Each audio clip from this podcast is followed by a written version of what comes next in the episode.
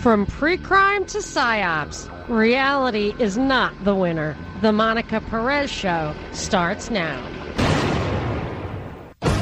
This is Monica Perez, waking Atlanta up to the true threats to our liberty right here on 95.5 WSB every Saturday from 3 to 6. And actually, I am on from 3 to 6 this day, this Saturday.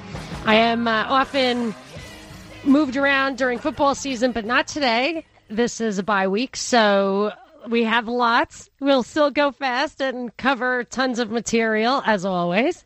And the big stories this week, well, I have a few things that I think are really important. And if you want to hear my producer, Binkley, is here with me now, and I talk about the daily, the biggest stories every single day, we do a daily podcast called the Drive Time News Blast, which you could find at thepropreport.com. And we have been covering the impeachment, what's happening in Turkey, the really big stories every single day. And I was going to go to that now, but there's uh, there are a couple of stories that don't get that aren't getting covered and i think a lot of times these really big stories that are very personality oriented very dramatic this impeachment thing i mean talk about making a mountain out of a molehill. I don't even think that I actually want Trump to withhold aid from the Ukraine to figure out the corruption over there. I don't even care if it's Biden. I, am at this point I'm wondering if Biden actually ran for president so that Trump wouldn't be able to investigate the level of corruption that could be there. So if you want to hear more about that, we cover it almost every day, at least for a couple of minutes. But there was one thing that really alarmed me in the news that got, I would say, virtually no mainstream coverage whatsoever. It's a memo by Bill Barr, followed up by a similar, uh, something with a similar, a bill from the Texas Republican Cornyn that had similar features to it that really alarms me as far as its attack on our civil liberties. I want to talk about that first. Later, for most of the show, I want to talk about a an interview. It was not an interview. Edward Snowden, if that is his real name, went on the Joe Rogan show, and I have like a strict rule: I never talk about other people's shows or podcasts. I mean, if I want to talk to somebody, I'll talk to them. But mostly, I like to just think about what's going on and exchange ideas about that. But this was such a it was seemed to me to be absolutely a propaganda dump that Snowden and whoever is he's associated with delivered on the Joe Rogan show to that huge huge Joe Rogan audience. It seemed very strategic to me and that made me think like what is this for so it's a book tour it's he's got this thing permanent record as his book. And that's a real key to what's going on here, I think. So I really thought about it. I did uh, an interview podcast with Freeman Beyond the Wall yesterday. I did it. He's going to post it Sunday night. He's a, it's Pete, um, Quinones, I think is how he pronounces his name. I always wonder how that U goes, but he's a huge libertarian speaker. He's the he's a, a, real activist. He's got very big roles in the libertarian community, and he's local. He's from Atlanta, so you want to listen to his show. And we've got more on the Snowden stuff, but on this show, I thought it would be good since the Snowden interview was three hours long, and he's so annoying that it was rather cloying, hard to listen to. Binkley and I put together. Uh, maybe 10 one minute clips that we're going to play for you. Well, it was more like 30, but we're not going to play all 30. But we did we did the work on that and really distilled down to these like single minute things that are, food for thought or are a tell to what's coming down the road. So we're going to get to that. But first, I want to hit this this memo by Bill Barr. It's called the Implementation of National Disruption and Early Manage Early Engagement Programs to Counter the Threat of Mass Shootings. So, Attorney General Bill Barr issued this to federal prosecutors and law enforcement officers, and I actually expected to find and did find the idea that they want to reach out to local law enforcement, to district attorneys around the country. I've noticed this trend in the opioid crisis, in Facebook, and uh, other big tech antitrust movements. The feds get the state attorneys general or the state district or whatever local district attorneys, and they get them all to join in unison to foster a particular policy because there, I believe it's because there are constitutional issues when you try to do these things on the federal level. The 10th Amendment actually says outright that, or it is, has been adjudicated unequivocally that the police powers, which actually includes welfare, education, health, all that stuff, but policing is all reserved to the states by the 10th Amendment. So if you start to go I mean, most of what these guys do, I think, is unconstitutional anyway. The Department of Justice was established in order to enforce federal laws on the South after the Civil War, I think, if I'm not mistaken. So there is a lot of, I think that they, they want to control stuff that really is unconstitutional for them. But this is just, even uh, what they want to do is beyond unconstitutional. I mean, it's just shocking to the to the sensibilities what they want to do. They want it's basically a pre-crime bill, and I would like to read a few passages from Bill Barr's memo. He said uh, he has. He says, I have directed the department and the FBI, Department of Justice, FBI, to lead an effort to refine our ability to identify, assess, and engage potential mass shooters before they strike. Okay, so that sounds good. And uh, it says that they we want to take the lessons we learned from fighting terrorism you know, and remember terrorism, they also often use the excuse that people they're they are war it's like a combat thing. They don't have to have civil rights because they aren't citizens or it's considered a war. So that's the excuse they use to not apply the 14th Amendment, of the Constitution. He says we want to use these to hone an efficient, effective, and programmatic strategy to disrupt individuals who are mobilizing towards violence. When the public says something, we must do something. It says some of our most creative and effective disruption and early engagement tactics were born of the posture we adopted with respect to terrorist threats.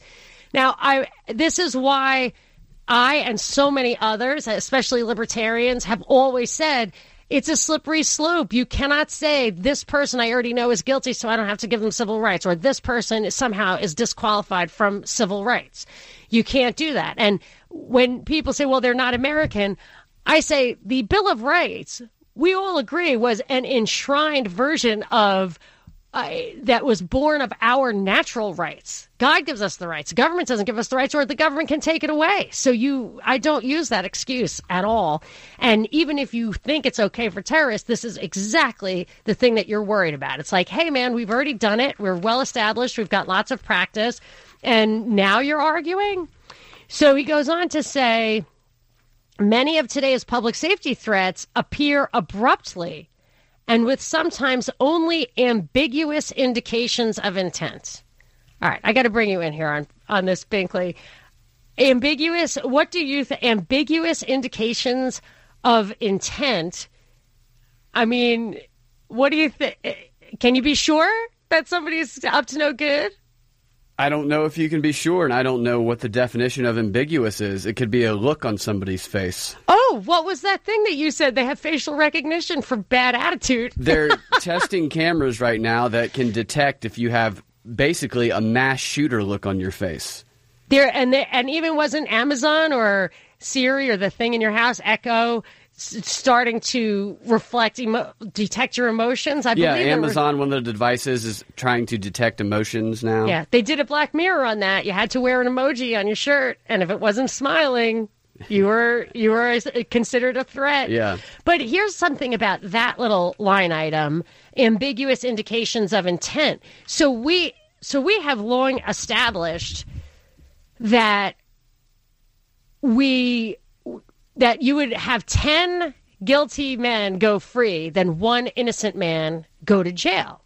So ambiguous indications of intent. This is a statistical thing where you have like a type one error means you exclude too many people from the group. So of the people that you're putting in jail, you're excluding some guilty people. A type two error means you include too many people. So of the people you're putting in jail, you're putting in a lot of innocent people. We don't go for type two errors when it comes to criminal justice. We just don't do it. If you're going to make an error, it has to be a type one error. And they're, they're flipping the script here on that.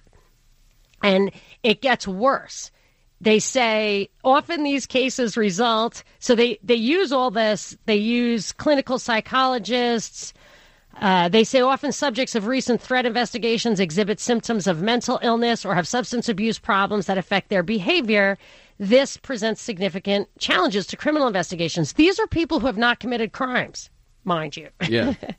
Accordingly newly developed tactics based on the needs of our frontline operators so this folds in where, you know, you can't have body armor because it puts cops in danger. So you have to be defenseless and completely submit. It says uh, they have expanded the quote, all tools approach adopted by our joint terrorist task force to include all tools. I mean, this is full spectrum dominance of the domestic population based on tactics born of the ter- anti terrorism, which uses is an excuse for getting rid of civil rights. It says it uses the uh, clinical psychologists, threat assessment professionals, intervention teams, and community groups when such resources are helpful to detect, understand, and mitigate risk. I've got a couple more lines from this that that tell you what to what's coming. Now we're talking about people who have done nothing wrong have not manifested an actual intent to do wrong. They have ambiguous intentions. And this is they're go, they're going to use these tools to identify those people. What are they going to do once they identify those people? I will tell you after the break. You can call. You got comments.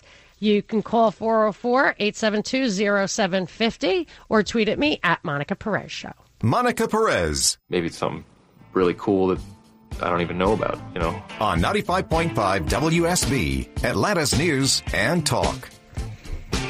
I'm going through a memo here that Bill Barr wrote to the attorneys general or the assistants, people in the Department of Justice and the FBI, which to me absolutely defines pre crime as having uh, ambiguous intent, having done nothing wrong in the past, and just being alerted when the public sees something or says something not only can you be a pre criminal if somebody calls you out, they're going to use, quote, all tools that were adopted by Joint Terrorist Task Force that includes the use of clinical psychologists, threat assessment professionals, intervention teams, and community groups when such resources are helpful to detect, understand, and mitigate risk. He also says they're going to use innovative new solutions and that they have private sector partners. I want to get into that after the break, but let me finish and just tell you what he's what they're going to do when they tap you as a pre-criminal. Someone with ambiguous intent who has done nothing wrong ever. That is that's the person that they're targeting here. It says uh, they appear abruptly with sometimes only ambiguous indications of intent. so, I mean, that would be whatever. I'm not going to rattle off the jillions of things that could.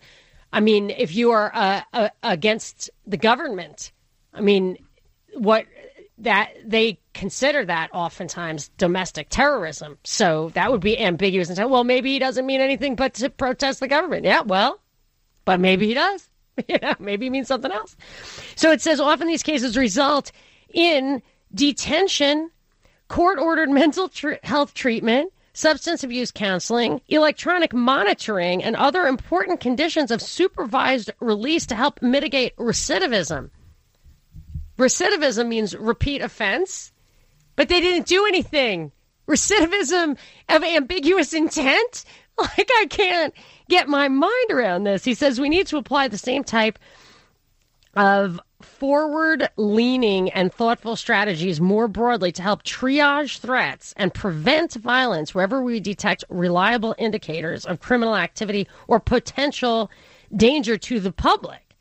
It says we, in one case, work cooperatively with parents and mental health professionals to disrupt uh, a young person and agreed to swift revolution resolution. This is okay if you can trust the government to have good faith, but what if they want to use it for other means? Let's talk about that and what other means they're going to use to detect this stuff after the break. 404 872 0750. This is Monica Perez. Monica Perez This will not stand, you know? This aggression will not stand, man. on 95.5 WSB, Atlanta's News and Talk. I am waking Atlanta up to the true threats to our liberty every Saturday from 3 to 6, except for sometimes in football season. Uh, but today I'm on till 6, and I am waking you up to a true threat to our liberty that I am barely hearing. I, I saw a couple of articles about it, and that is it. And this is this memo of Bill Barr establishing basically pre crime to his law enforcement officers, or while at the same time, a Texas, but I think he's the senator. Yeah, because it's a majority whip. Cornyn, Republican, is putting out legislation that's kind of parallel to this. I want to finish up with the Barr memo. Then I want to move to the just a couple of items out of the Cornyn bill. And then I want to tell you about this new service I discovered that Definitely was Orwellian and I think folds into these two things called Storyful, if you've heard of it. Let's talk about that too. So, what Barr says is they want to take these threat the the dangerous threats alongside with local law enforcement partners and implement these new uh, experimental approaches actually says that we want to at times turn to new partners and experiment with new approaches.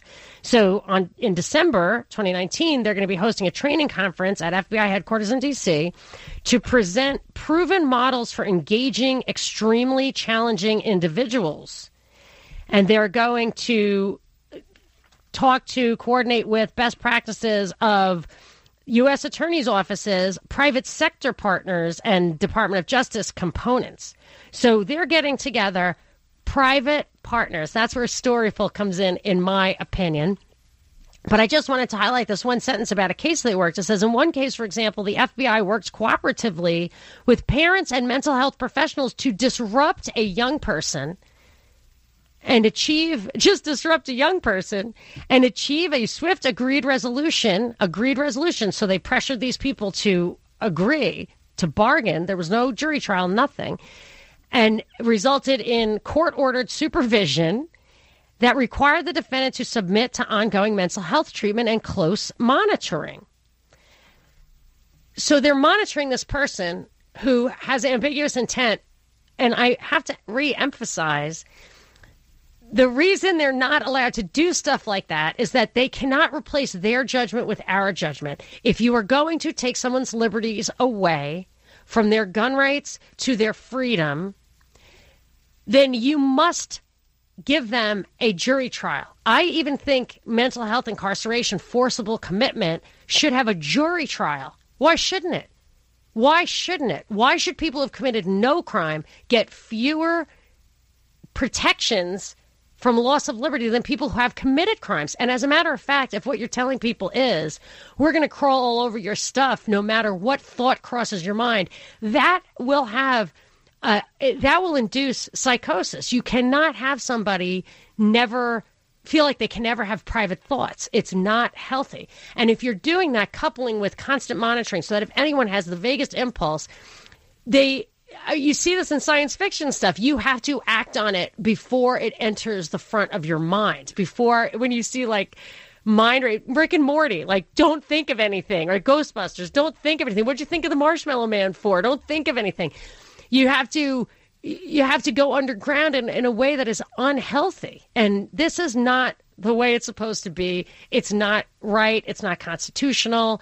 It's it doesn't even make sense from a criminal justice point of view. That's what you want to restrain government from doing. So this is what Cornyn came up with. I mean, Binkley, do you have any any thoughts on what the dangers of this stuff? I mean, don't you feel like it's completely unhealthy mentally to have eh, people feel like ambiguous intent, just letting any letting a, an un a thought that isn't pre pre screened through your mind. It's, it's terrible. It would create a lot of self censoring, and there's no defined way to. If there's no defined, concrete definition of it, then they can use that in any way that they want to. Yes. Yes. So so they're in, they can do anything with it. You're right. I mean, they can do anything with it. That's why you want a jury trial. Yeah. Because you want people to say, okay, and that's why I hate plea bargains. It's like 95, 98% of all convictions are bargained, bargained Yeah. between two people, one of whom has all the power. I mean, of course you're going to get people to bargain their rights away. To look at what they're doing to Lori Loughlin. Every time she resists a new uh, spate of pressure to plea bargain, they put more charges on her. Uh, it's it's absolutely unconstitutional, in my opinion. Yeah. It's fear. They're trying to instill fear. It's at, or as Snowden says in one of our clips, they're gonna they're they're gonna fear her up. Yeah. Fear up. He's so full of spooky jargon. so let me just read the Cornyn thing, and then I want to get to Storyful, and then I want to get to Snowden, which actually completely folds into this. I think I cracked the code on why Snowden's doing this book tour, and the answer dovetails with what Barr is doing here. One of one of Barr's other initiatives, which I think folds into with this initiative. There's a lot of a lot of ambiguous teasing going on here. I better watch it. All right, so here's Cornyn. His his law is called the Response Act, all caps, of course. Everything's an acronym. I mean, kind of limiting in what you can name the thing. Okay, I'm just going to pick out a couple things. There's a lot of stuff here, and I don't want to talk about mass shootings or gun control because I don't. The gun control thing, this is what I call an everything but law. This is what the Republicans are doing right now. They're, they are the ones championing red flag laws and all this stuff. Starts with Trump, but everybody's on board. Actually, it started with Lindsey Graham. I did a whole show on it before anyone even registered what was coming. And the red flag laws, all that stuff are, they're written about, like in the Wall Street Journal and all these mainstream outlets as being driven by the Republicans' need to satisfy their constituents to not encroach Second Amendment rights while doing something about mass shootings other than thoughts and prayers. So they're blaming Republican constituents, which is definitely not the one driving this. The Republicans are using it as an excuse to do everything but take away your Second Amendment rights. So they want to take away all your other rights. They want total surveillance. They want mental health uh, ambiguity to be an incarceratable offense with uh, with you even lose your right to due process, no jury trial, nothing like that. They're going to take every single solitary civil liberty away under the guise of the drug war or the war on terror or the mass shootings, whatever excuses they have always used and will continue to use to take every last right away before they get to the Second Amendment. They're not ta getting rid of the Second Amendment because then you won't need, you won't have an excuse for everything else. So they're going to do everything else. And when all the civil rights are gone, all the protections are gone, well, then they're just going to take the Second Amendment away. Like, why not? What are you going to do about it? You can't even talk about it because they're surveilling you, and you would it would uh, reveal ambiguous, like a ambiguous feelings. The next one's going to be ambiguous emotions about the situation. I mean, what is that, right? What is ambiguous intent? Who knows? I don't know. Yeah, exactly. That's the problem. So this is just the two things I want to highlight from the Cornyn bill. One is encouraging internet service providers to better collaborate with law enforcement to prevent mass shootings. So it clarifies that internet service providers and online platforms have the authority to share information with law enforcement concerning acts of mass violence, hate crimes, or domestic terrorism. Domestic terrorism is often defined as conspiracy theories, anti government feelings.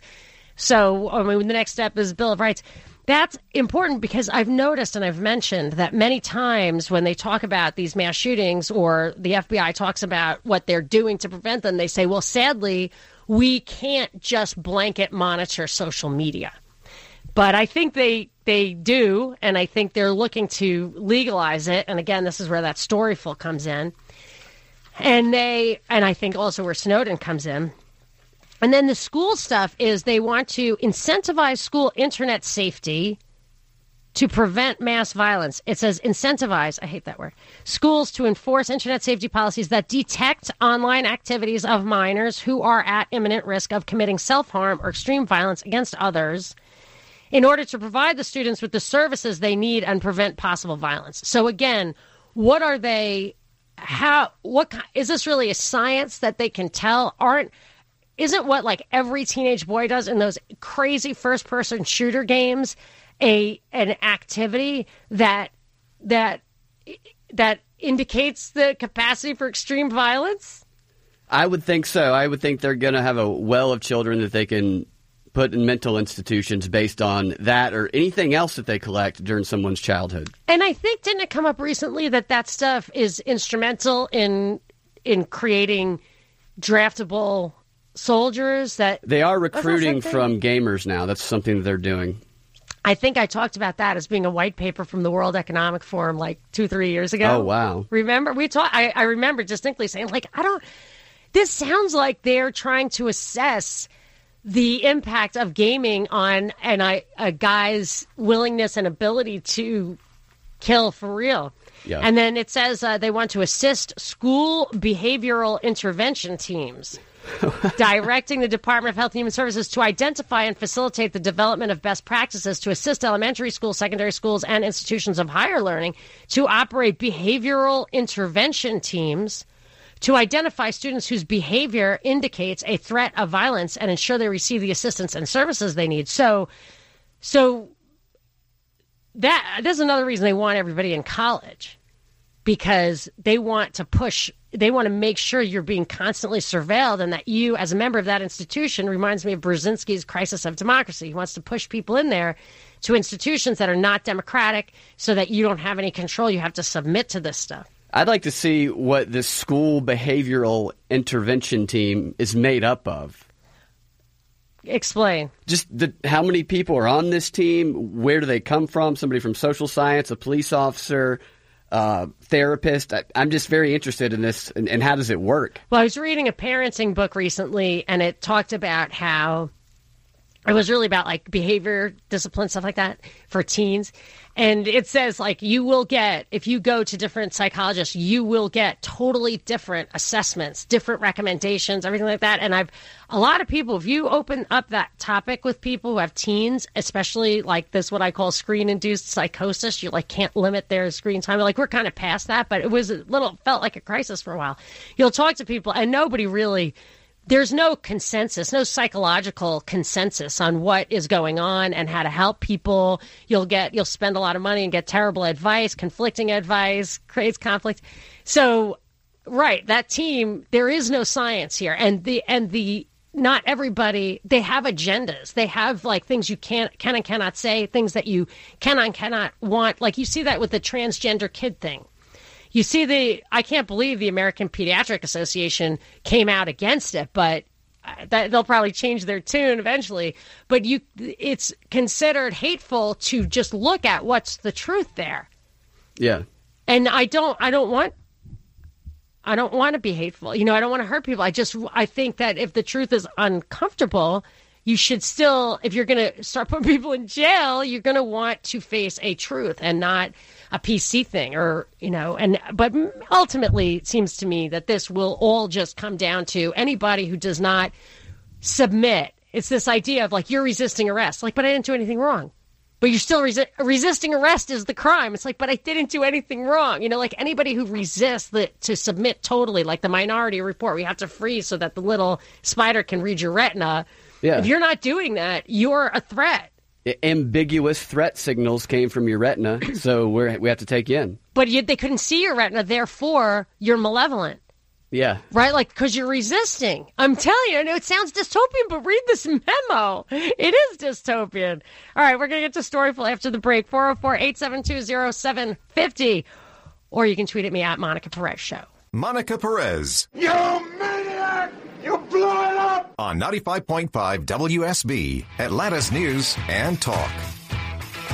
So we were talking about this bill from Cornyn, the memo from Barr. We're talking about all the the pre-crime stuff that they're trying to bring down on us, and and it all focuses on like regular if you see somebody who's about to plan a crime, everything's in place to to take that person. And there's often many, many indicators that gun. I, I've read a lot about gun crime. It's almost never, virtually never, the first crime someone commits is shooting somebody. But Barr is saying that this there's this new brand of criminal where they have they come out of nowhere, no history at all, they emerge abruptly, and they have ambiguous intent. So this is to me, it appears to be highly contrived because that just means they can blanket surveil everybody and then punish people that they decide smell funny and that's it. And so it seems to me that they created this image this profile so that they could implement all these blanket surveillance and incarceration tools and that. So, but Binkley and I on the break were talking about what is ambiguous intent, and Cornyn wants to bring this concept basically into the schools. And we were talking about like, what if your kid draws Kermit the Frog and like somehow it looks a little bit like Pepe? I mean, what do you think?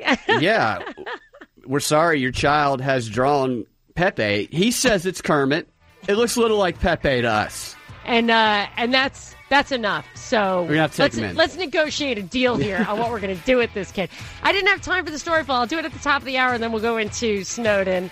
You can give us a call. 404 872 0750 or tweet at me at Monica Perez Show.